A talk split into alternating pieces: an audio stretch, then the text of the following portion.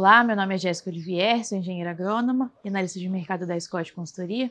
Estou aqui hoje com Jaine Costa, sou tecnista e também analista de mercado da Scott, para mais uma edição do Mercado Sem Rodeios.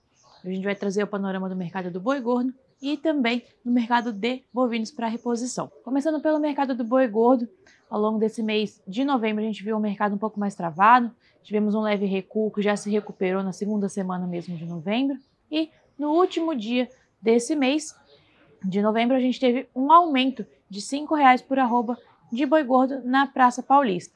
Com isso, o boi terminou cotado é, o mês em 280 reais por arroba. Ao mesmo tempo que o boi do mercado interno teve esse aumento, o boi do mercado externo, boi China, também aumentou esses mesmos R$ reais e terminou o mês cotado em 285 reais por arroba. Essa valorização aí, esse aumento nos preços, se deve por conta do menor volume de bovinos que estavam sendo é, entregues aí no mercado nessa última quinzena de novembro. Então isso é, fez com que as indústrias pagassem um pouquinho mais para conseguir é, estender as suas escalas de abate. É, pensando no mercado de reposição, Jaine, como é que está esse, esse, movimento no mercado do boi? De, deu algum reflexo aí para o mercado de reposição? Bom, olá a todos que nos assistem. Esse, esse aumento aí na arroba do boi gordo com certeza gera um incentivo né, para o pecuarista estar tá mexendo no mercado de reposição. A gente veio aí de alguns meses, algumas semanas eh, do, de negociações paradas, né, poucos negócios. As cotações ainda do bezerro tendem para baixo, né, uma pressão baixista aí, porque está tendo muita oferta de bezerro, Sim. vindo aí de dois anos de retenção de fêmea, então era esperado que isso fosse ocorrer em 2022. Mas é, essa valorização da arroba no mercado do boi gordo pode ajudar também nos negócios de reposição. Além do mais, também para o período do ano, né? Tá tendo bastante chuva, bastante volume de água aí nas principais regiões, principalmente Brasil Central, uhum. estimulando o mercado de reposição.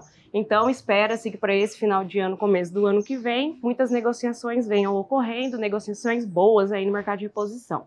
É, acho que acaba sendo até um, um ponto interessante a gente abordar, que com essas quedas nos animais de reposição, a gente pode ter um ágio um pouquinho melhor aí na questão do confinamento, né?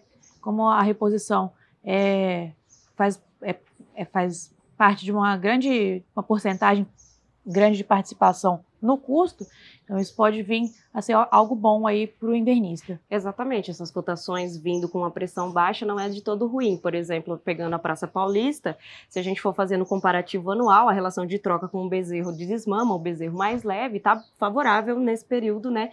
Comparação anual, novembro de 22 com novembro de 21. Uhum. Então, teve uma melhora nessa relação de troca para o pecuarista. Uhum. E Jéssica, fala um pouquinho para a gente então sobre exportações. É, Como é que tá? Bom, a exportação de carne bovina teve recorde ao longo desse ano.